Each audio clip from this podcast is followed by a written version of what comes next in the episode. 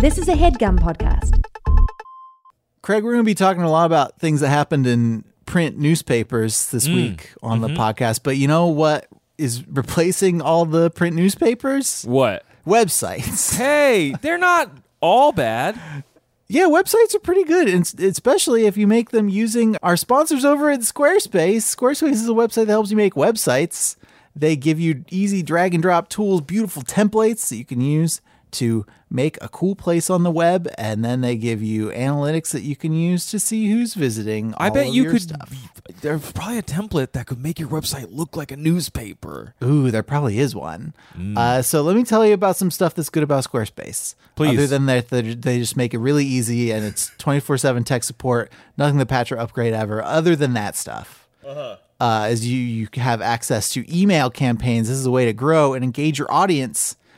Create powerful email content that matches your website with your existing products, blog posts, and logo so your messaging is consistent and effective. You can also collect donations. Uh, you can support your cause by gathering contributions with PayPal, Apple Pay, Stripe, and Venmo. And then, as I already mentioned, yeah, you got them analytics, gain powerful insights into who's visiting your site and how they're interacting with your content. With in depth website analytics tools, including page views, traffic sources, time on site, most read content, audience geography, and guess what, Craig? What? And more. oh, So if this sounds good to you and you want to set up a website with those fine folks over at Squarespace, what you need to do is you need to go to squarespace.com slash overdue. You'll get 10% off your purchase of a website or domain. Squarespace.com slash overdue. Set up your free trial today and then get 10% off your first purchase of a website or domain with the offer code overdue. Squarespace.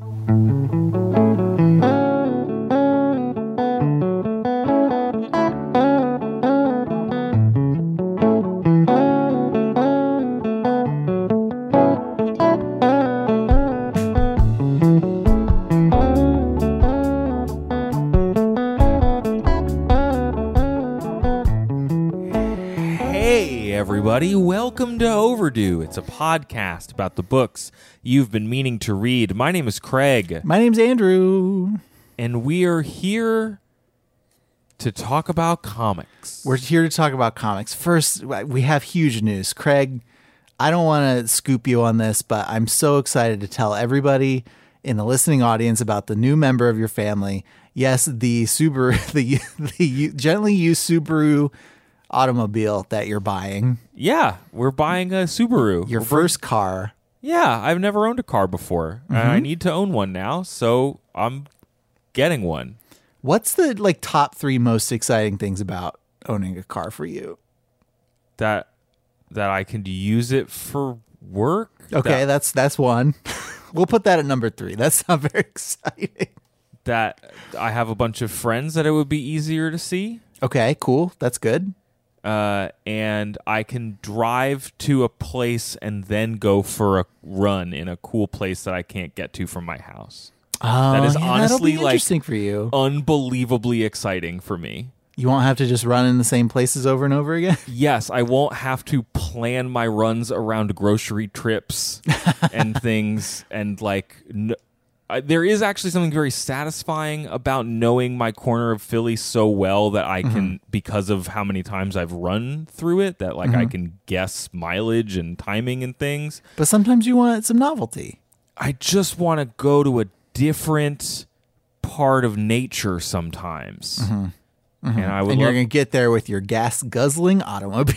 Yeah, I'm not excited like morally about owning a car, but it's a thing I got to do. So. Yeah. here's here's where we're at. Shout out Well, to car con- owners who have complicated feelings about your cars. yeah, everybody bust out the cigars. Craig has a bouncing baby car that he's welcoming to the family. I mean, mostly I'm just gonna like blast my tunes in it. Blast your tunes, do donuts, you know, drive around in parking lot, empty parking lot. Yeah. Mm-hmm. Like make a real Jim Blossom song out of it. Yeah. Anyway, we talk about books on this show. Yep, Uh, books and each- cars. Each And week, Philly sports. one of us reads a book and tells the other person about it. We did a little bit of some some a little bit of some whatever this week. uh, we if it, you can't tell, we are both just for We're so tired. a Oh number of reasons losing our collective minds. Craig And is, in so- addition to buying a car, Craig is getting a new job, and then I am getting a new house. yeah, And all of this is happening within the next like four weeks. less than yeah. So we're just trying to. We're so grateful to have you listening. Just And white knuckle, just like hold on to your butts. We're gonna do a podcast. So we're going to talk about Calvin and Hobbes, uh, the indispensable Calvin and Hobbes by Bill Watterson. It's a collection yes. of Calvin and Hobbes strips um, that were all written. I have this in front of me somewhere. They were all written. yeah, they were. Uh, Not- all- what? I got it. Just okay. uh, the first comic in this collection was published in December 5th, uh, 1988, and the last was in July 7th, 1990. Uh, these books uh, that are collected here are strips from Revenge of the Babysat, which was published in April 1991, and Scientific Progress Goes Boink, which was published in October 1991. Yeah. So the the This book came out in 1992. the um so I also have just like the big three volume and the moving again. It's really top of mind for me is this collection of Calvin and Hobbes strips that we've got because Yeah. you could kill somebody with That's it. true. It's a lot of comics, but um, as the strip was running, they published like these individual book collections, and then they did the, these like collection collections, which- Treasuries, yeah. treasuries, which took two of the established collections, put them together um, in like a larger and like slightly nicer looking format. Yeah. Uh, sometimes with some additional content. And this one, there's like a full color like poem and additional illustrations Yeah, that, that come at the front I like of it. it. I had Revenge yeah, I of the had Babysat I had a few a of them. I think I had signed. No, wait, I had um something under the bed is drooling is one. I that had, um, homicidal psycho jungle cat as Mm-hmm. well. Um, I don't. I feel like I recognized some parts of the scientific progress goes boink strips, but I don't think I had that. So I, I honestly don't know where I read those. it's sometimes hard to because and we're we're we're going to talk about this more as the episode goes on like i'm not going to say that calvin and hobbes is formulaic but it, because it isn't but there are like stock mean, it situations is. and characters that you return to over and over so like maybe you don't remember the specific one where calvin gets home from school and Hobbes jumps out of the door and knocks him over Sure, yeah sure. Um, yeah. So it's. Uh, I don't know that I ever read these in the newspaper. I did some, not a lot though. I, I remember specifically our like the the teacher in our uh, talented and gifted class. Yeah. and let, don't get me started on how messed up this whole system is. We share that together, friend. It's that we up. were in it, but also it's totally messed up to Yeah. like come and be like, okay, special kids, leave the normals behind and come to special computer fun class. Hey, what if you're in an elementary school for two years and then they say go to a different one for two other years that's on the other side of town and Wow, getting you had home so- takes 45 minutes? I just got pulled out of regular class and sent to another class and then sent back to regular class when we were done. They we just got they- to go and like play on the Macs in the computer lab and do like unstructured learning, which I would argue any kid could benefit from some some, less learning, yeah. structured learning. But yeah, like me using the text to speech app on all the Macs to say cuss words was not exactly like it is your gift now, though. opening new maybe horizons. maybe for they me. knew what was up. Um, sure. But no, I bring that up because, like, so the the original strip, Calvin and Hobbes, uh, by Bill Watterson, um, ran from 1985 to 1995. Mm-hmm. I do remember in elementary school or or early middle school, I guess, because I remember being in. I, re- I have like sense memory for what school bus I was in when I heard Calvin and Hobbes was ending. Yeah, like that that's the strip that the the teacher showed me was like the last one. Oh, okay. Yeah. Okay. Um, and that was like I remember that being news, but because Calvin and Hobbes never got merchandised, never got adapted, it just it has lived on as this for me just a series of books. Like it's not you know, it, it never made the Peanuts jump, it never made the car the Garfield jump. And we'll talk about why and Garfield how jump. but like it because it was always confined to for me these these book collections like i don't know it just has a different occupies a different spot in my life um Sure. that these that these other similar products have gone on to be so many other things yeah, like I don't nobody remembers the the Calvin and Hobbes cartoon like the Garfield cartoon. yeah With, Garfield the- with, with um, Lorenzo Music as the voice of Garfield, and then also what are these weird farm animals doing in the second half of all these episodes? Okay don't know. sheldon is a really good name for a character though It was if he's in an egg. If Yeah. he's in an eggshell, then yes. yeah it's pretty good Otherwise, I don't. It's fine. um let's talk about mr watterson and then we'll talk about the strip a little bit Okay. Um, okay, first thing to say is that Bill Watterson went to our college. Go Kenyon College. Go Lords. Go Ladies. Go, Go Market Lords. Dogs. Go Even Kenyon though- Student Workers Union. Even though they're getting rid of getting rid of the lords and ladies nomenclature Yeah. for some reason, I don't know. It sounds. Uh, I guess they think it sounds out of touch. Maybe or sounds a like out of touch. too binary or something. Yeah. Go Middle Weird. Path. Anyway, go Lords. Third Ways. go, Go- Market Dogs. Um, but anyway, yeah, he went to our college. the. Gambier football team I think Andrew and I have be been the whole college. To at least two uh, weddings of Kenyon friends where passages from Calvin and Hobbes were part of the ceremony. Yeah. At least 2 mm-hmm. um, which is kind of neat. Uh, he was born in 1958 in D.C., grew up in Chagrin Falls, Ohio. Uh, was inspired to be a cartoonist by strips like Pogo, Krazy Kat, Peanuts. He once wrote a letter to uh, Charles Schulz as a kid and got a response and was like, dang, what if I was a cartoonist? Uh, That's kind of neat because later he's like having fights with his publishing syndicate, and Charles Schulz is like, I don't know what all the fuss is about. like to have somebody who returned your fan mail then like comment semi disparagingly about your career That's funny. later I dig as a peer. But yeah, go ahead. Um, he studied poli sci at Kenyon, Andrew. yes, go, Go poli sci, go Lords. Um, he thought he might go into editorial cartooning. Um, and that, Where that was a- like you draw a big picture of a bomb with a lit fuse, and the bomb just says the deficit on it really big or something. I think it was actually supposed to be. Well, he fir- when he got out of college, he got a job at the Cincinnati Post. Uh, I think a previous Kenyon alum or, or some other guy he knew had done it, and he got fired before his contract was up because he didn't know enough about Cincinnati politics to make good cartoons. Uh, and he worked I at did. like a, I did a really, really good job summing up all political Yeah, cartoons. By you really did. um, he worked at an ad agency and hated it, and was, you know, he talks about this in the commencement speech he gave at Kenyon in 1990, where he found himself like reading all of the assignments, like the poli sci books he didn't read when he was at school.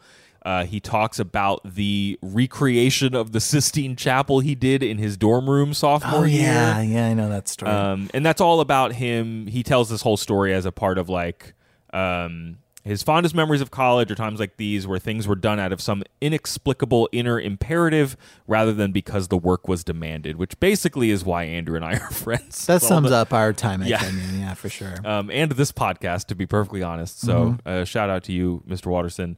Um, he started publishing Calvin and Hobbes in 1985. It was published by the Universal Press Syndicate. It had been passed on by United Media, I think. Is that right, Andrew? You're making a face like this resonates with your notes. No, no, no. It's uh, so yeah. He had talked to. I think he'd pitched something to uh, the United Features Syndicate, which is the Oh, sure. ho- which was the home of heavy hitters like Peanuts, Garfield, uh, Marmaduke. Uh, of course, uh, old Dilbert was there. not young Dilbert, old Dilbert. Good old Dilbert. And its and its creator, who I have nothing to say about. Correct. Yeah. Uh huh. Um, but they passed on it, and then the Universal Press Syndicate did pick it up. Uh, Universal Press Syndicate is now uh, called Andrews McMeel Syndication, which is the name of that that's printed on the books that we bought. Um, I think I may have had an edition of this one as a kid that would have had all the you know, Universal Press Syndicate on it. Okay. but the way that uh, the newspaper comics worked and and still work to the extent that they still exist is the these syndicates would do the hiring of the artists and and paying them and then they would distribute the strips to many many like local regional papers uh, Yeah.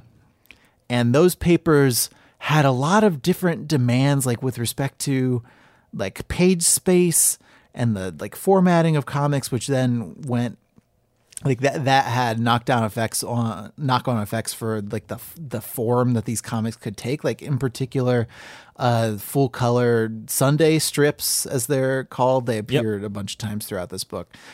Um, you might notice that the first couple page the, the first couple panels of a calvin hobbes uh, sunday strip feel a little if not tossed off but like they do are kind of like doing their own like thing Yeah. like their own one-two thing that is Yeah. that is that is associated with, but then slightly divorced from the action of the rest of it.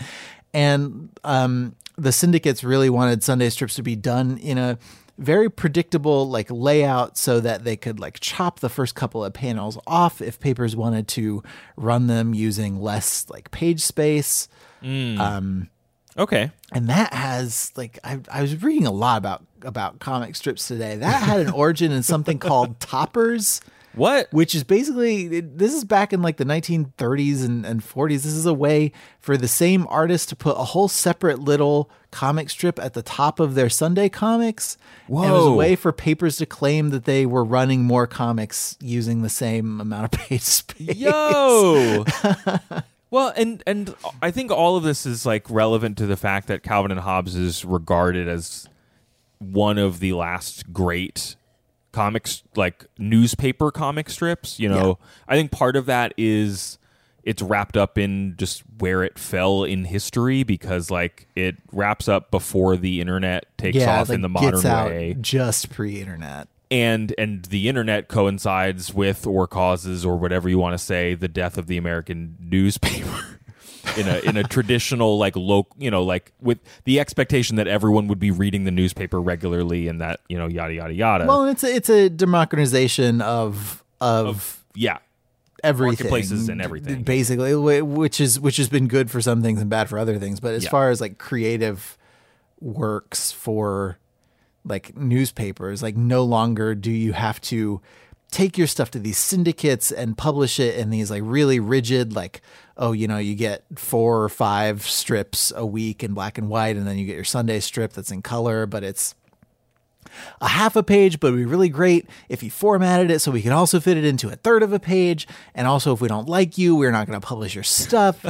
and and also, you know, there'll be all kinds of editorial restrictions on you based on what is seen as like palatable to a wide range of small local newspapers across the entire country. and you said you were reading about this kind of stuff because it's wrapped up in just like Watterson's general career persona yeah, and so legacy I think just uh, when what was the dates you said that these comics ran? It was like late '80s into very early, like 1990. 88 to 90 were these yeah So these this is a group that comes in just before this big fight or or you know simultaneously with this big fight that he's having with the syndicate where they are like you are running a phenomenally successful comic strip, you know, Garfield is merchandise and has these has these spin-offs, Peanuts is merchandise and have the, has these spin-offs. Like you need to you should also do that. Like you need to also do that. And Watterson was like, "No. That my I demand that my work remain creatively pure. I uh, want to be the only one who does any writing, who does any drawing, who does any anything related to Calvin and Hobbes.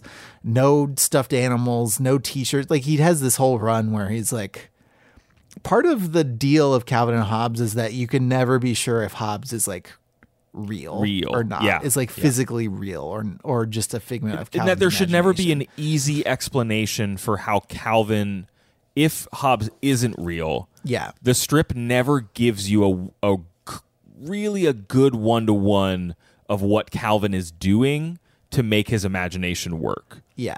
Uh, but if I make a stuffed Hobbes and Yeah. sell it to kids, like that's that seems like it's uh, compromising the, Which whole thing Which version that I'm of to do do. you make? Yeah, I know, right? Do you do stuffed tiger Hobbes or do you do like Oh my anthropomorphic God, Hobbes? Watterson's a genius. I'm so glad he never let anyone do it. Yeah, so he never let anyone do it. So he was fighting with them over both that and the right to do a full half page Sunday strip with whatever format he wanted. And so if you mm. read later collections, you'll notice that like some of them are just like the entire page is one panel. One panel, yeah. or yeah. like you, like you don't you don't have this little thing where you have the couple of like Topper. The topper. rel- the, the topper yeah it's it's use the lingo, Andrew. a You topper, introduced the lingo. Just use it. But you don't have the topper you don't you don't have to just do panels Yeah. anymore and like it's he's already experimenting with the form in in this book a lot because like the the number of panels changes a bunch like the composition of those panels Yep. changes you get a lot of strips that like don't use speech at all you Even get some within- that even within the daily almost strips. exclusively yeah, Yeah, like there, yeah. there's a lot of that but um he had this bit that big fight in the in the very early 90s and then after that he took a break for like 10 months. And that was built into the contract that he had negotiated. Like he had one sabbatical in the early 90s and then one in the mid 90s like just before he announced that the strip was going to be ending. And that was like built in by the syndicate was sort of glad to give him that because they didn't want him to burn out and then not do his very successful comic strip anymore. Uh huh. well, yeah. Uh, there's the story that is in most of the. A lot of the articles I was reading about this were uh, ten years after Calvin and Hobbes, and you know, like this is what you can find easily on the internet. Are people in 2000 starting in 2005, and then every five years hence doing a it's been x number of years since calvin and hobbes ended kind of retrospectives. Uh-huh. And a lot of them cite the story of like in the late 80s steven spielberg called and everyone was like yo bill steve's on the phone. Mm-hmm. Wants to talk about calvin and hobbes. And he's mm-hmm. like he goes, hang up the phone. Just hang it up. I don't want to talk to him. So he's got this very like uncompromising, unflinching, he's also very press averse yeah, very press averse, very pride. Like he used to. The story goes because he lives. He lived in Ohio, lives in Ohio. Yeah. used to sign collections of Calvin and Hobbes stuff and just like slip them in into to the, bookstore yeah into the bookstore and then he found out that people were ebaying those and then he stopped doing it like Mm-hmm. he's very very and, and in some ways that i that i think are like well dude you you could have you know maybe bend a little bit on on like some of this if you want to like There is- enable people to enjoy your work in different ways but but it's also i don't know like i think people think of him as a i think artists think of him as a very inspiring figure because he like never bent on any of this Compromised, stuff yeah. ever yeah. Yeah. Um what like and the there's like a there's a purity to that i guess that the only confirmed work of his since the end other than like a few like posters and things that he's done like he did a couple of guests of i think pearls before swine um in 2014 they did some guest panels that he did um but like if you look there's, there's this is one of the few places. This is one of many places to find this information. If you just go to the after Calvin and Hobbes section of his Wikipedia page, it just feels like the Pepe Silvia meme of people being like, "Here's a day where someone tried to find out what Bill Watterson was doing. Here's a movie about a guy who never got to talk to Bill Watterson. Here's Bill Watterson maybe drew this comic strip." Here's the home record sale so that we know he doesn't live in this town anymore. yeah so he's just very like jd salinger about Yeah. stuff i don't know if he'll pass away and we'll find that he had a whole like five years of extra calvin Yep. and hobbes Uh-huh. stuff that he just It's did and was sitting on but at the same you know we talked when was this that we i don't remember if this was just a conversation that we had in real life or if we did this on mic but i don't Sure. need to see calvin have a cell phone Oh, we talked about this uh recently, but I don't remember uh, where or Yep. when. I totally don't. so I'm happy for Calvin to be a thing that exists in the perpetual 90s. Yeah, there was one article I was reading. I think this was a CBC article about the legacy of it, talking about um it was like it there's mid-century furniture in in the comic that like speaks to Calvin's parents and there's like TV, but like there's not he doesn't really at least as I recall like video games are not really a thing. Video games aren't really a thing, like computers aren't really a thing. Both of these things would have been increasingly Nascent, visible around, in yeah. in homes, especially as you get into the the 90s, but it is not really a part of It's kind of Calvin's experience. Like he's a very like use your imagination, go outside kind of kid. Yeah, it it feels like a a fun mishmash of 1958 through 1985. Like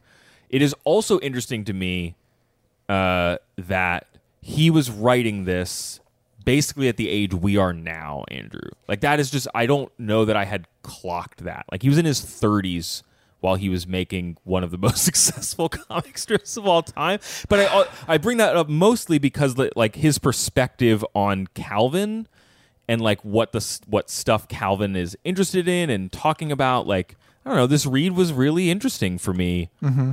and resonant and like I think that's part of it is is like the age difference between the creator and your main character. And yeah, like, I, I'm I'm really curious to hear how you experienced actually reading it because I th- I have definitely read all all of these strips before in some form or another, but I don't think that you have. So I think the back half I had not read all of. I'd obviously Yeah. read the babysat ones. So, Mhm.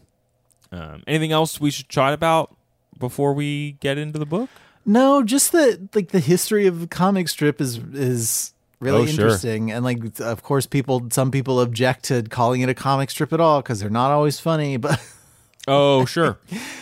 but if you like look back to some of the things we talked about Peanuts as an influence on on But Watterson, and I think that is a that's a Peanuts is a great reference point. that's that's definitely visible throughout here. But he also um, talks about this strip called Little Nemo, which ran at the very in the very hmm. early 20th century, which did these like this is back when Sunday comics could be full, like full page, like the whole Oh, page. sure. and with all all these panels where the the size and like composition of the panel like reflects the action like going Yeah. you know going on in them and like what a big influence that was but then reading about this comic um like the the art is very well regarded and the writing is almost it, it's almost it's it's very slight. We'll Okay, say. sure. Okay. Uh, this is a quote from the the Wikipedia page. Uh, quote: The level of effort and skill apparent in the title lettering highlights what seems to be the little regard for the dialogue balloons, their content, and their placement in the visual composition. They tend to contain repetitive monologues expressing the increasing distress of the speakers, and show that McC- McCay's gift was in the visual and not the verbal. That's funny. well, and Watterson's gifts are all are, and I are and I looked at some of these comics, and yeah, they literally are all somebody be like, "Oh no, oh no, I'm falling." but then it's like very elaborate, like weird, beautiful art. It's Mm. it's yeah, it's it's a it's wild. You should look it up. Before we hit the break, I just like something that reminded me of that I meant to say earlier is just in all of those retrospective articles, a few of them Watterson was available for comment, and he always says something to the effect of like, "I put." Every part of myself into every strip, and every strip was a result of me and me alone. And like that is this that artistic purity aligns with his like no one can adapt this thing no one can have ownership over this thing because then i cannot guarantee to the audience that it is me or that like i'm not willing to make space for someone else in what this is and means and like i don't i don't say that with a judgment because plenty of people make successful comic strips and comic books with collaborators Yeah. uh, but that's just who he was or is. Well, it exists in in stark contrast with Yeah. stuff like Garfield, where they're like Jim Davis's name on it, name is on it, but it's like this whole like farm of people who is responsible for pumping out like boilerplate about Mondays, or like Hagar the Horrible, or Beetle Bailey, where I think the or Family Circus, where I think like the kids of the original Mm, okay. creators are continuing it, even though the like original creators have long since died. Huh. I don't know if Beetle Bailey's like cutting incisive observations about the Korean War are still like relevant for today's audiences, but I haven't, I'm not current on Beetle Bailey. Sure. Okay. Well, we'll take a quick break and then you can get current.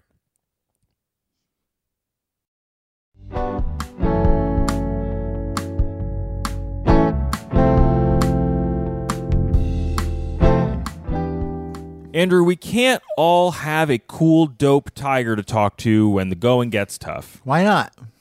It's, well, because that cool dope tiger may or may not be real.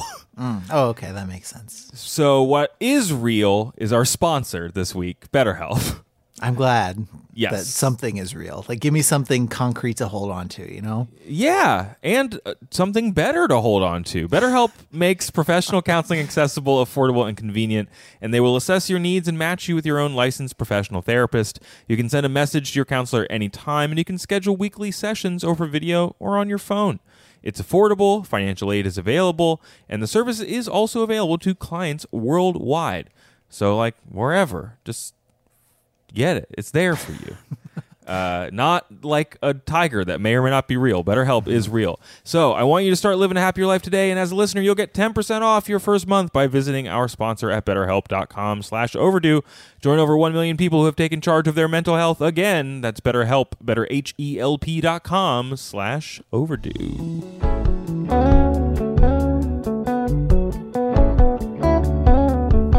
Andrew, I'm coming home from school. It's been a rough day. I'm gonna open the door, and oh no, I'm gonna jump out at you, and I'm gonna I'm gonna clobber you in hilarious ways. ack!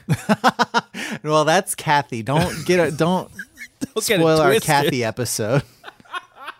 as far as I know, there was never a Kathy and Calvin and Hobbes Fair enough. crossover where like Kathy comes over to babysit Calvin, and he takes all of her chocolate. No, oh God, please no.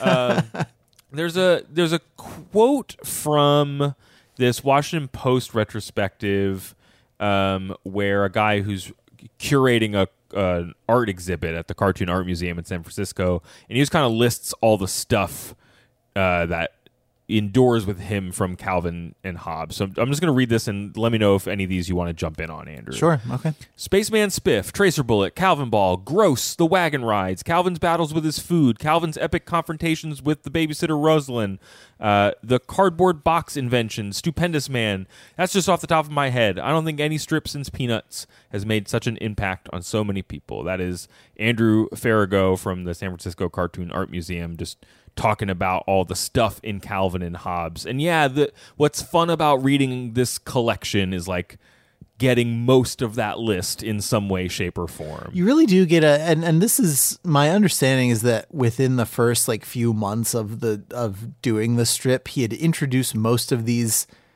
characters in most of these situations, and then he didn't really expand on that. Like you don't really Huh. get like Calvin doesn't get like a new neighbor neighbor named like Balvin Nope. at any point in the Was run Calvin- of the thing. Calvin's original name in the in the comic that got ditched was like Mervin or some or Marvin or something.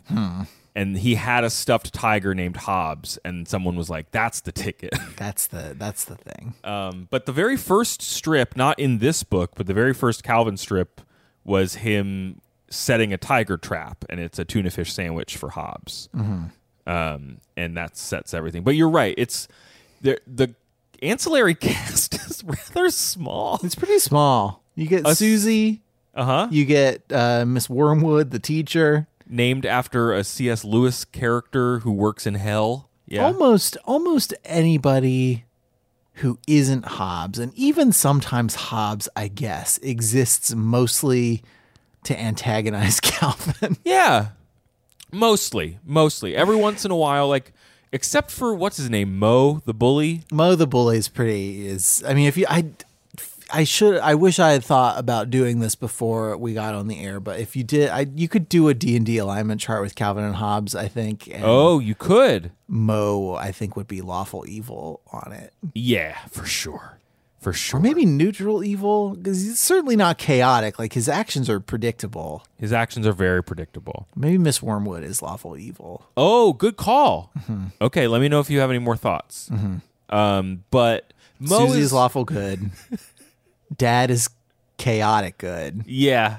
Mom is lawful good. Or did you say Susie's lawful good? Susie's lawful good. I think mom is Neutral good? yeah. Hobbes is chaotic neutral. Calvin is chaotic chaotic. True chaotic. True chaotic. Um, yeah, it's a it's like the and you meet everybody in this in this indispensable Calvin, Calvin, might be Calvin might be chaotic evil. Yeah, actually. you're you might be right. You've got Calvin. He's like in kindergarten or first grade. He's got a stuffed tiger named Hobbes. This is for anybody who's listening to this who's never who's never heard of Calvin and Hobbes. This is good. This has been a weird thirty-five minutes for you so far. I Yeah. bet. Um, he's got two parents, mom and dad. His dad looks a lot like Bill Watterson without Yeah. a mustache. Um, he's got yeah, this neighbor girl, Susie Derkins. Yep, Derkins. Um, Moe is the bully who you can tell he's mean because he doesn't have eyes; he just has a eyebrow. And his font is different. His font is different. Um, you got Hobbes's tiger. You've got, as Andrew said, Miss Wormwood. You've got the principal, and then you've got the babysitter Rosalind, and then like that's kind of it. Other than the in other than the imaginary characters and like school kids as appropriate or whatever. But yeah, school kids is appropriate. Every once in a while, you get like a mom and dad friend, like every once in a very great while. Yeah. But so this episode of Overdue, like we haven't really talked about how we've not really done this format of yeah, we haven't. of I wouldn't even call it graphic. We like haven't done a comic strip before ever. We've done some graphic novels, like we did Watchmen. We've done some, We've done some Batman Batmans, stuff. yeah, yeah. Um, We've never done a collection of like this. Preacher, but no, we've never did something that was just kind of a loose collection of of vignettes in visual form. No, no, we haven't. um, and and so yeah, a lot of what there is to talk about is like Watterson and like his artistic perspective and the um the restrictions and the conventions of the of the medium that he's working in because as far as like a plot like a classic overdue plot synopsis there's not really a lot to go through like i think we'll hit some some individual strips but mostly it's just like vibes mostly just vibing and So- absorbing these characters so like So- what do you where do you what stood out to you as somebody who's read less calvin and hobbes than me Um, so first, I just want to flag this poem that I didn't know was going to be in this collection, which is like a series of rhyming quatrains that have original art. Starts with some cool, like painterly art of the Southwest. Then we get Calvin and Hobbes being cool. We get a shot of Calvin's mom with eyes on her butt, and he's talking about how she has eyes in her head, but I guess he ha- she has them in her rear also.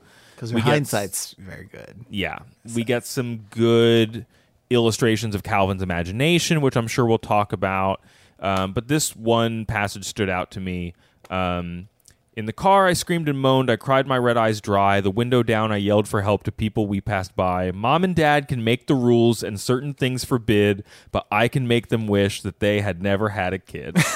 and then on the next page, it's him like hanging out with Hobbes, and you know Hobbes is stealing the blanket, but he does love Hobbes. And the the overall vibe of Calvin, and it was interesting encountering him as an adult because it has been over a decade since I just like inge- decades probably since I ingested a volume of Calvin and Hobbes at once. Mm-hmm. Is just like he is such a good depiction of what it feels like when you're a kid who's like old enough to have a sense of self and preferences and a feeling of your place in the world, but like, and a sense of injustice about it.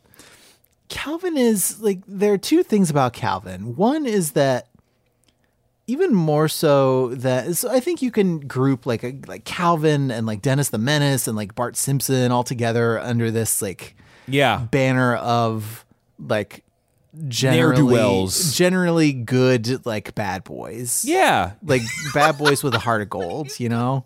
yeah Yeah. but even like compared to like Bart, even like Calvin is very unrepentant about the chaos Yeah. that he causes and is is often like I mean the, the pattern with with Bart is that he'll do something won't realize that he's crossed the line until he's crossed it and then he'll try and do something to make it better. Like Calvin frequently knows that he's crossing a line and is choosing to cross it uh-huh. consciously. Huh? yes. because he is playing some sort of long game where he has already been wronged and the let he has to like tip it back in his favor. Mm-hmm. And in that, like Calvin is actually very conservative. Calvin is extremely libertarian in that Yeah. he's continuously aggrieved, thinks that he is smarter than society, so she, he shouldn't have to exist within society, but is constantly and often, you know, ignorantly bumping up into situations where he can only exist because society is Yeah. is undergirding all of the stuff that he does. Well, and it's funny how the how the strip as a as a body of work, like it balances that energy with the utter sweetness of his relation of of like there are strips where his relationship to Hobbes is meant to make you go aw. Yeah, like, there there's somewhere it's just like not even funny. It's just like, oh yeah, these are two these are two friends who are just hanging out being friends. And it's like sometimes it's like, oh, he woke up and he had a bad dream, but oh, Hobbes is there. Mm-hmm. There's one Sunday strip in this book. It's not even about him and Hobbes. It's like he keeps bothering his dad, and his dad is like just shuffling nondescript papers He's at a work, desk yeah. in their house. Yeah, I tag this one, too. Calvin's just pointing out the window, being like, "There's snow out there." Calvin runs out there, and his dad looks out the window and sees his son having fun, and runs out there with with him. And then the flash shot is like his dad hugging Calvin and his mom kissing Calvin on the head, and it's like that's gorgeous. It- It's not. It's like he he's sitting at the desk doing the papers. It's night because you you tell it's night because you look out the window and the moon is there. I have the Yeah. strip pulled. up. okay, great, yeah. um, and it's just this it, like no text, no nothing, just like this very sweet like I have. I had this stuff that I needed to do, but then I went to hang out with my kid instead. Like regardless of how of, Yep. of what I need to do later to like make up for it. It's beautiful, and It's very, it's yeah, it's very nice. Like Calvin's dad is very like foundational for me as a dad I love him. because my possibly my favorite strip in the entire thing is the is the Sunday strip where Calvin asks about black and white photos. Okay, And Calvin's dad says, "Well, the world was black and white until like the 1930s." And what you're seeing is color photos of a black and white world. Yeah. And, and that's why when you look at like an old painting, it's in color because it turned color along with everything else in the world yeah. when the world got colorized, but black and white photos are still black and white because you're looking at color photos of black and white. God, it's so good. It's just like all these things where Calvin's dad is either like covering for his own ignorance or intentionally lying. And then Calvin just being like, man, my dad knows everything. My dad is great. it's so good and and, and then like you you know th- there is something i think to i would love to know what it was like to read these strips like on a day-to-day basis or to like randomly in the late 80s be like what's this calvin and hobbes strip everybody's talking about? This kid's bonkers. Mm-hmm. Because my experience reading it is knowing about some of that really like charming stuff and it allows me to give Calvin a lot of leeway when he is outright terrorizing people When he's just like pushing the car out of the yeah. driveway. Yes. Yeah. Mhm. Or like we there's one really funny strip where it's three panels of him blowing up a paper lunch bag and then exploding it at his dad and then he the only line of dialogue is pay attention to me. and it doesn't it doesn't show you what happens next. It's not part of a larger plot because some of the daily strips have like this ongoing multi-week plot line, and some of them are just that. And it's like, yeah, I love you, Calvin, you monster. and like his your his um. His, it's funny, yeah. It is a libertarian streak. It's also a six-year-old streak. Yeah, I mean, I think six-year-olds are libertarians, and then some Inherently, people just, some yeah. people just don't grow out of it. for sure. Because like when he there's the whole passage, and I don't know that I remembered this. I think this was from the Science Goes Boink book that I definitely didn't read growing up. Um, when he gets involved with the baseball team at recess. God, that's it's heartbreaking. There's It a, there's a lot in this where it's just like Calvin is Calvin is being underserved by Everything. the institutions and individuals in his in his life in a lot Yes. of ways. And, And, and like- it's not like I don't want to dwell on that because no. I don't think that's the point. Well, But- but, Watterson has created us ample room by not being out there talking about what the point is. So Yeah, like if he didn't if he didn't want us to talk about how Calvin needs like Yeah. Well, like could, could benefit from like some therapy or Yeah. or possibly medication. Like he would be out there giving interviews about it. he So- probably would because like he he clearly likes running around and he and hobbes have all sorts of adventures in these gorgeous ohio woods that are you know very any place usa kind of stuff but it's still I've got really I've got to assume it's Ohio because there is Yeah. one strip where they're throwing buckeyes out of a tree. Yes, it is And definitely, in no in no other state would you Yeah. would you do that with do that buckeyes. it's true um but I when mean, I guess to- we can definitively say it's not Michigan. because no one would say Buckeyes and not just jump into the lake. yeah. yeah. Um, when he's trying to get on the baseball team because people are bullying him into being on the baseball team and adults are telling him he should do it. I very much identify with the strip where his dad hits him in the face with a ball. That definitely happened to me. Catch a ball bad, it hits you in the nose. Um, but then he he bemoans, I think, to Hobbes later. He's like, I just don't. I don't know any of the rules. I don't want the rules. I just like I like the act of hit ball, run, catch ball, but like positions are bogus. Following the rules is bogus. I just want to do the part of it that's fun and like that you I don't it's hard to argue with it as an emotional ethos. Um that that's a streak of, of Calvin's. Like there, there's a bit where his dad is talking to him about his, his grades, and I, I Mm. don't remember if it's part of a part of an arc or just kind of a one off thing. But where he's like, I know you can Oh yeah. be engaged with stuff and learn and have fun. Like you've read every dinosaur book under the sun. Why can't you do that with school? And Calvin's like, well, we're not reading about dinosaurs. Yep. and his dad says something very sad about how like you're you like you can't just do the fun stuff when when you're a grown up. Uh-huh. And I think that that is I think that's the that's the era of being a grown up that that was very much because I, I feel like our era of being a grown up is like trying intentionally in a lot in a lot of cases in a lot of ways like trying intentionally to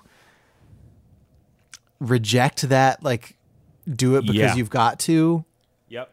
Yep. Yep. ethos Where, where we can and like just chasing stuff that is is fun and like having a good time in our in our limited like existence on this on this earth. Well, the, it, you know what I mean? Like no, I, I, do because like a lot of the there's a lot of humor and a lot of charm to the repetition and the maxims that Calvin's dad trots out that are the like it builds character stuff. And both him and his mom are like trying to be like I think at one point his mom is like if you don't do this math you're going to be the only 45 year old in first grade. And like that is one of the few things that makes Calvin do his homework. Um and yet yeah I'm with you. Like right now we've got this thing where like that version of give up what you love give up what you're passionate about so that you can chase the milestones of capital A adulthood where I certainly feel like you and I and a lot of people that we uh, are like sharing life experience with are like kind of trying to find ways to reject that where possible because like that was not our choice to live in a world where those were the values. Yeah, well, and there's like there's this that whole article that one of our friends shared in in like our cool gamer discord Sure. about um moral compromises in in your work and how like, Yeah, people yeah. are right now like increasingly frustrated with needing to feel compromised to like do the thing that they need to do to earn a living in the system that we currently Yeah. exist Yeah. under Yeah. um, and I think that that is that is the sort of system that Calvin's dad is trapped in. Yeah. And, and because there there hadn't been like a the- you know you hadn't you put away your childish things and then you're a grown up and there's there's the space between them is not meant to be permeable in any way. Yeah. And that's part and that's part of the charm of the strip is just Yeah. like the the pure like kidness of of Calvin juxtaposed with his his mom and dad who are frequently frustrated with him and then sometimes shown being tendered with putting tender it with him but yeah putting it in context with something like peanuts where the that, the peanuts is just a bunch of like four foot tall, 55 year yes, olds. yes, exactly. And what, just what's like, I'm depressed. what's fun about Calvin is that he will sometimes like say stuff that a six year old should not have like be well versed in. Like at one point when he's arguing about saying the Pledge of Allegiance because he doesn't know what court district he lives in. Like that's very fun to me personally. I mean, get, your mind will be blown even more if you think like, okay, if Hobbes is a figment of Calvin's Yeah. imagination, and Hobbes is sitting next to the bathtub making a joke about like zoning ordinances, Yes. like what does that mean about the knowledge in Calvin's head? So he does get away with and like references and things Watterson does a lot of references that Calvin shouldn't be able to make and that's part of the fun but it doesn't feel like that peanuts thing where like isn't it kind of charming but wistful and uh, sad that like they just sound like sad 45 year olds um, instead Calvin gets to do this other thing that is very much a kid thing where the art is like for three panels it's this elaborate monster or animal or spaceship or something. And then in the fourth panel it's calvin on a chair antagonizing his mom. Like that is a bread and butter convention of calvin and hobbes that is like the next phase of a lineage of like peanuts. It's it's like you take the Red Baron Snoopy strips and you give that character a full life and voice. And Calvin is always doing this thing where he is like, you know, and some of the Sunday strips are Spaceman Spiff where he is in a rocket ship and it's this gorgeous pulp art and he's like attacking a planet and then an alien captures him and makes him eat gross food and it's his mom. It's like it's so good. Um, i do know that there, watterson said at least once or twice that like he recognized that was a what made the strip work but he definitely like had to keep coming up with ways to do it which could feel limiting.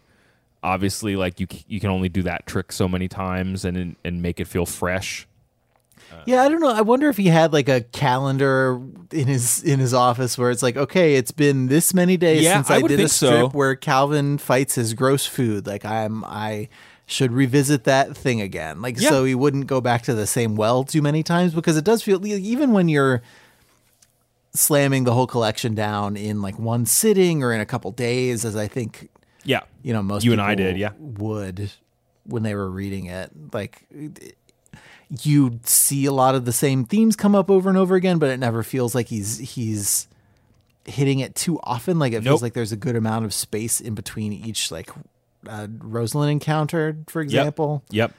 Um, those are yeah and I just I don't I don't know what the logistics of of planning that out would have been. Well because he didn't have like a Google Doc like we do, which is like it's been because Google six, didn't exist yet. Imagine if Google didn't exist. Doesn't that sound great? It does. It's been six bad. months since we did a choose your own adventure episode. I guess maybe we can do one again. Like that's Mm-hmm. that's one of the things that we do, and I'm sure. Yeah, I bet he had a thing that's like, okay, the food stuff plays. When am I going to do another food stuff one? the food stuff place like when am i gonna how many because like that was one thing that did surprise me or uh, that didn't surprise me but like taking it as a collection you start to see how many of the sunday strips are a mix of um, a really elaborate version of calvin comes home from school and gets pounced on by hobbes or calvin and hobbes go down a hill on a sled or a wagon. Talking about philosophy. talking about philosophy. And like the i think all of them are very very good. They don't wear out their welcome but he found two very potent formulas one very physical and one very talky that are like hallmarks of the strip writ large the Sunday strips are interesting because you have more space to tell one story, but they never ever continue Never. the story that had been running in the in the daily strips. Like you can have dailies that go on for for, ages like five or six pages. Yeah, and and in that, like you end up telling a much more like a much larger, more complex story than you get to do in the in the Sunday strips. But then in the Sunday strips, you have the additional like visual freedom Yep. that that extra space and, and color provide you. So yeah, they're just like two very different um it's like the, the two very different ways to tell a story that he that Watterson has like a really good sense of. Yeah, because like the Rosalind babysitter stuff, which is the Revenge of the Babysat arcs, are like it's most it's like two or three main arcs about his parents going on a date and getting the only babysitter in town that will tolerate Calvin and him full like to your point earlier, Andrew, like there's no redemption for anyone in those strips. It is always Calvin did the worst possible thing to her. She somehow got paid and somehow decides to come back. he The- takes her notes, he runs away into the darkness. Like, he's not, and she's not like, I don't know, she's kind of tough with him, but she's not like a mean, any meaner than I think she deserves to be. No, and it's like the I don't want to talk about like strips that don't exist in this collection too much, but I think I, I believe it is the last Rosalind Oh, arc that that appears in the series before it ends, and I think that they get to a form of like understanding, not not detente, but they they connect ah. because she gets Calvin Ball. oh, dip. That's cool. Yeah, and like he and she gets the total randomness and chaos of it, and he can respect that of of her. Oh so man, I really like that. uh, That really, I, I enjoy that. I mean, I, I like all the the Rosalind arcs a lot. yeah, they're very fun. But uh, but yeah, that's that's a favorite of mine. And then in the the Boink book, the the title strip for Scientific Progress Goes Boink is the duplicator box, which Used is to be the transmogrifier, which Yes. doesn't also doesn't appear in this collection. Um, but to your point earlier, there's like a six or seven page arc where Calvin has made duplicates of himself, like the movie Multiplicity. and it's like every variation of what it would be like if there was more than one Calvin and they like they don't want to do what Calvin says, and then they're each getting in trouble for doing their own thing, and all of his parents deal with it differently. And I just like, I guess I didn't think that daily strips did that. I'm not someone who has se- read a lot of serial daily comics like that, so it's to me, it, what really stood out in in both that one and then there's one Moe arc where Moe is trying to beat up Calvin over like a toy truck or something. Um, where the be- the first or second panel of every strip does an amazing job of like telling you what the plot line is.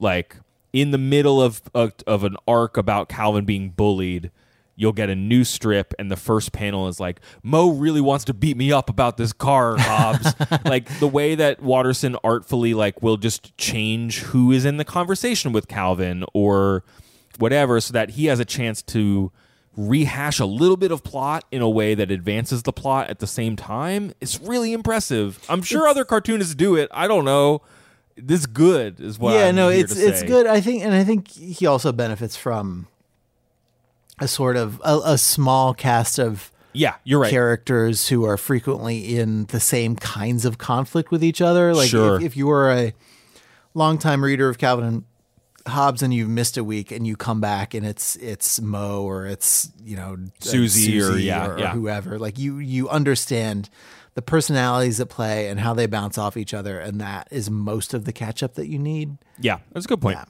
Um, I was just like in the dialogue, just mostly impressed by how he does that. Um, Yeah, it, it's hard to do exposition dumps that don't feel like exposition dumps. And when Yeah. you have to use one or two panels of what is usually a four panel strip to set up the background of what the punchline is going to be, then yeah, like you also have to be moving the story, like the big story forward. You have to be making a self contained little thing. You have, yeah, it, it's, it's, impressive and it's it's another reason why I wanted to talk so much about format at the top of the show because Yeah. The format dictates so much of what makes the strip what it is. and, and it's so fun to read it in a collection because it's like, oh, here's a bunch of four panel strips that work as four panel strips. And then in the middle of them, he'll be like, here's one that's two panels and it's like Calvin feels away, and a really long panel that shows you how Hobbes helps him deal with that. Um, or here's one that's five, just to like make it a little extra, you know. Um, I don't know. I wanted to ask you about what other parts stood out as we kind of probably come to a close. The one that I knew I was gonna have feelings about, and I, I remember having feelings about as a kid when I read it, is the plot in Revenge of the Babysat, where they go to a, f- a like a wedding or a funeral as a family, and in the car they realize they've left Hobbes at home, and Calvin is like just not clicking into this family event. I think it might be a wedding eh, because he's like, man, Hobbes is home. How's what's he gonna eat? He's probably mad at us. Like I have to stay in this stupid hotel and I can't go to sleep without Hobbes. And then they get home and their house has been broken into, and like Calvin is dealing with the fact that he doesn't know where Hobbes is, which is off. I had like a stuffed animal as a kid for a long time that I would have been terrified to lose. I had an imaginary. a- what what was it, and did it have a name? well, it was just a Tweety bird, and so it was Tweety bird. Oh, okay. It, it wasn't like a you know a just an animal. So if you, if you were gonna have a comic strip about you and this thing, you you would need to enter into a protracted legal Yes. Engagement with Warner Brothers, I guess. Or it would have been my imaginary friend, which was a dog whose name began with B. I was thinking about this today. I can't remember his name now, which feels Wow. mean of me. yeah, because you know what, pets pass, but not imaginary pets. No, Unle- he's unless probably you still out them. there. No, I you by forgetting him, you killed him. Nobody else knew about him. Oh, This is just this your is just drop- imaginary your imaginary dog is dead because you killed him. This is just drop dead Fred all over again. Oh no. Um, but that arc, I don't want to dwell in what I did to my imaginary friend. Um, that Yeah, arc, yeah. I bet you don't, murderer. You imaginary murderer.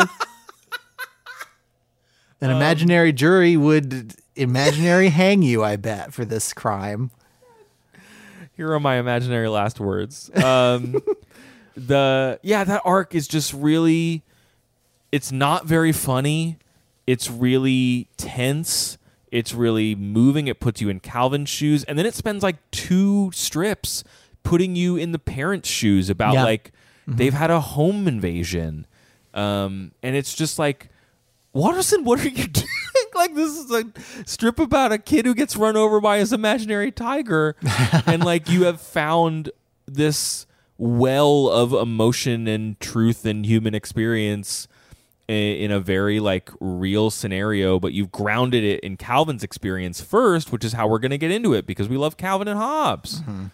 Um, I don't know what what other like favorite arcs or panels do you want to talk about before we get out of here? There's one, and like I don't know, like I kind of want to read it, and I Yeah, feel please. like like one of us should be Calvin, and one of us should be Hobbes. yeah, so let me know where it is, or are you, going to send me the image? Oh no, it's on it's on 138. If you One wanna- I have the book in front of me, so yeah so it it's uh it's one of the um one of the other runners in this is the uh is gross the Yes, uh, which get rid for- of slimy girls yeah, yeah. and these the, are the great. last s in girls is the last s in girls. Yeah, uh huh. and uh, I this is just a club that they are both in where conflict between the two of them is just what the club is Yeah. Mm-hmm. So we can skip the topper and I just want to I can I can do Calvin and you can do Hobbes because I think that is our dynamic. Sure. Uh, this meeting of the top secret club gross get rid of slimy girls will come to order. Supreme dictator for life calvin presiding. All salute. Okay the first order of business. President and first tiger hobbes will read the minutes of our last meeting Thank you. 10:30 a.m. Read minutes of previous meeting. 10:31 debated so-called editorial slant of minutes. Much nonsense and commotion from dictator for life. nonsense 1032 President and First Tiger offers reasonable solution, but dictator for life takes needless exception. reasonable solution you told me to go jump in a lake 1033 blows exchange. Dictator for life receives comeuppance. ha i beat you fair and square these minutes are nothing but lies Call me a liar, will you? by golly i'll call you worse than that Chowderhead, moron ogre, fleabag pant pant, truce. okay truce well another productive meeting what a great club It's Those are always really good. They're so fun. Where Calvin and Hobbes are briefly in conflict, but then the conflict is part of their friendship. Yeah, yeah. There's another one. There's another one where it's like Calvin has a clearly no good, very bad, horrible day. Mm-hmm. Every panel is worse than the rest, and then mm-hmm. Hobbes tackles him in the rain, uh, and the last panel is his mom helping him out of his like dirty, wet clothes, and she's like, "How was your day?" And he's smiling, holding Hobbes, and he goes, "Getting better." And you're like, hmm. "Okay, man." I just like the the anodyne recording of debated so-called editorial slant of minutes. Yeah, yeah. that- that's another thing. It was in, um, I think it was in that CBC article I, I mentioned earlier. Like, it was always cha- it, what the writer says. Like, it's always challenging you to go look up what peripatetic or harikari or Doctor Zhivago meant. Like, it was never, even though a seven-year-old reading this might really enjoy the Sunday strips where Calvin gets bulldozed by Hobbes. And I did as a as Yeah. a kid. Like there there is a there is it's a somewhere in between Peanuts and and Looney Tunes.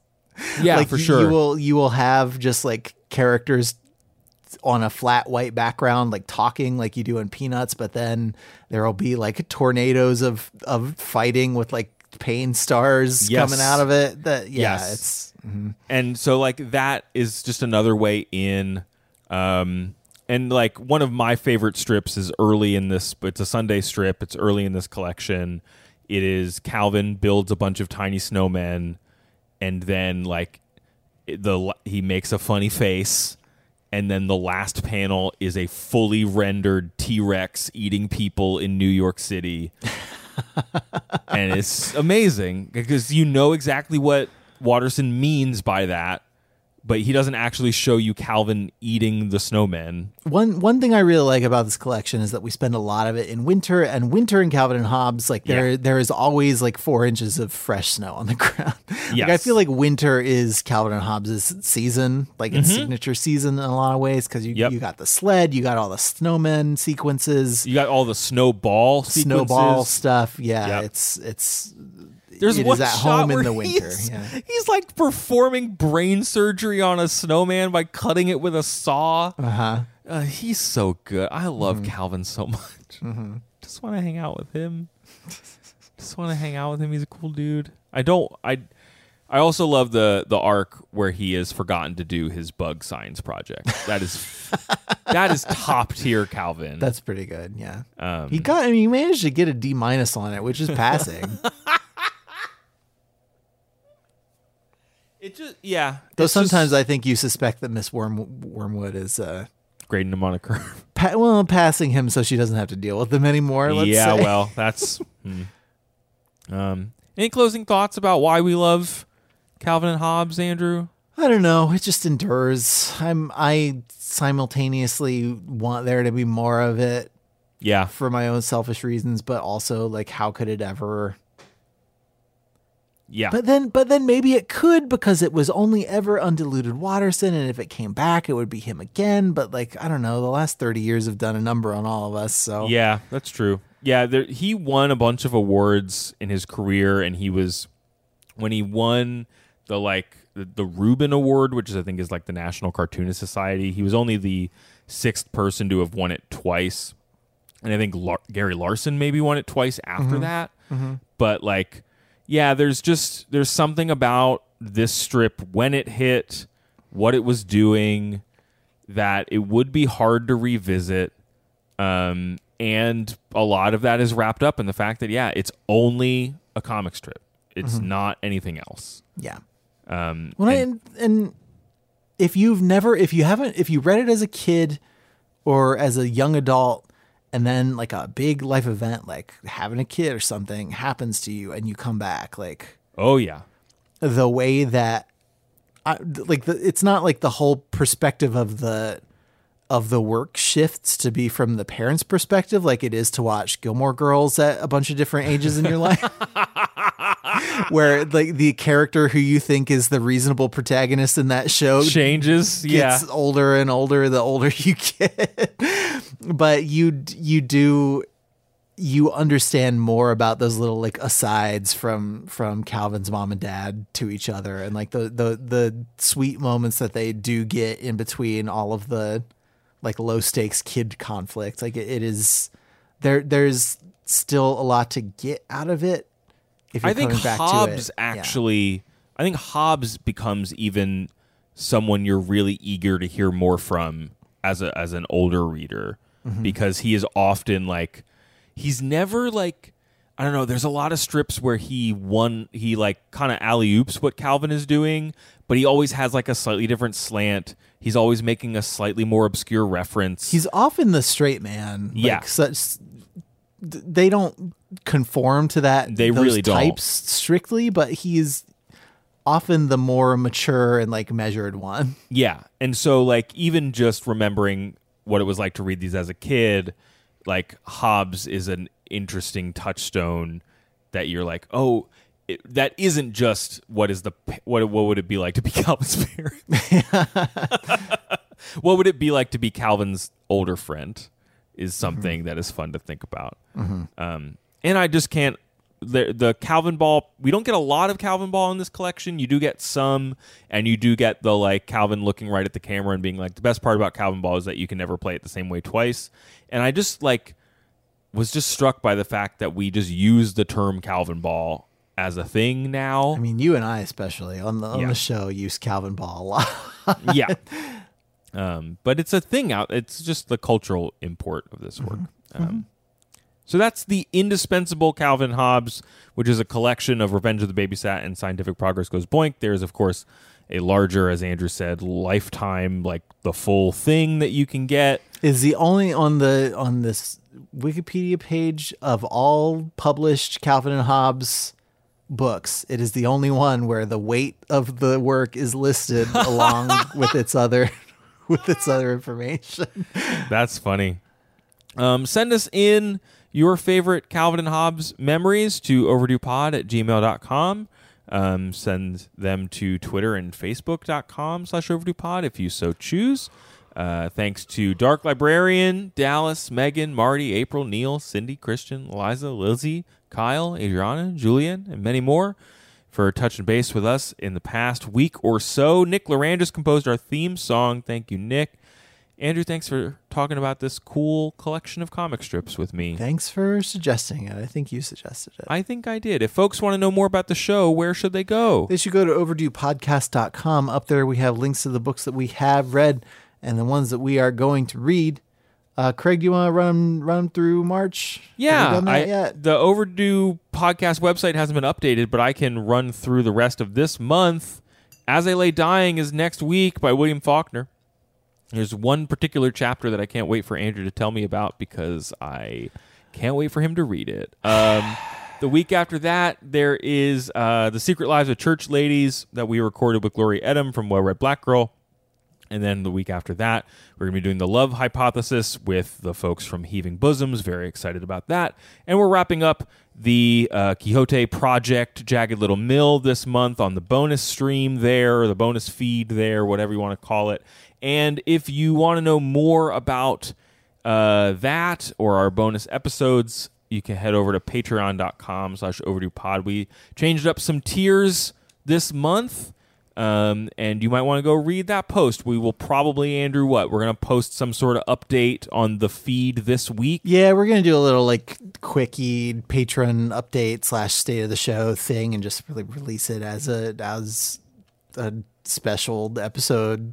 My Probably, I guess, probably unnumbered. I think it would be unsportsmanlike of us to increment the episode number of the podcast with one that's not about a book. But my my working title for whatever that episode is is like state of the show parentheses it's all good news don't worry like it's like mm, when your boss good, good. calls a meeting like you do need to say like it's all good things don't worry yeah, yeah, like we do need to pull you aside to talk to you for a sec, but it's not bad. yeah uh, we just want you to know about some stuff. Yeah. Um, also, I want you to know that we just released our February bonus episode, War with the Mutant Spider Ants, on the main feed.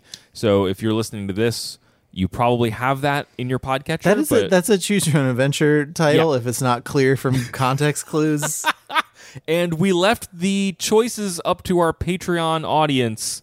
So don't blame us for anything that happened to Florida Boy. yeah, nothing good happens to Florida Boy. No. Andrew, that's it. That's all we have to say. All right, everybody. Thank you so much for listening. And until we tackle you next time, try to be happy.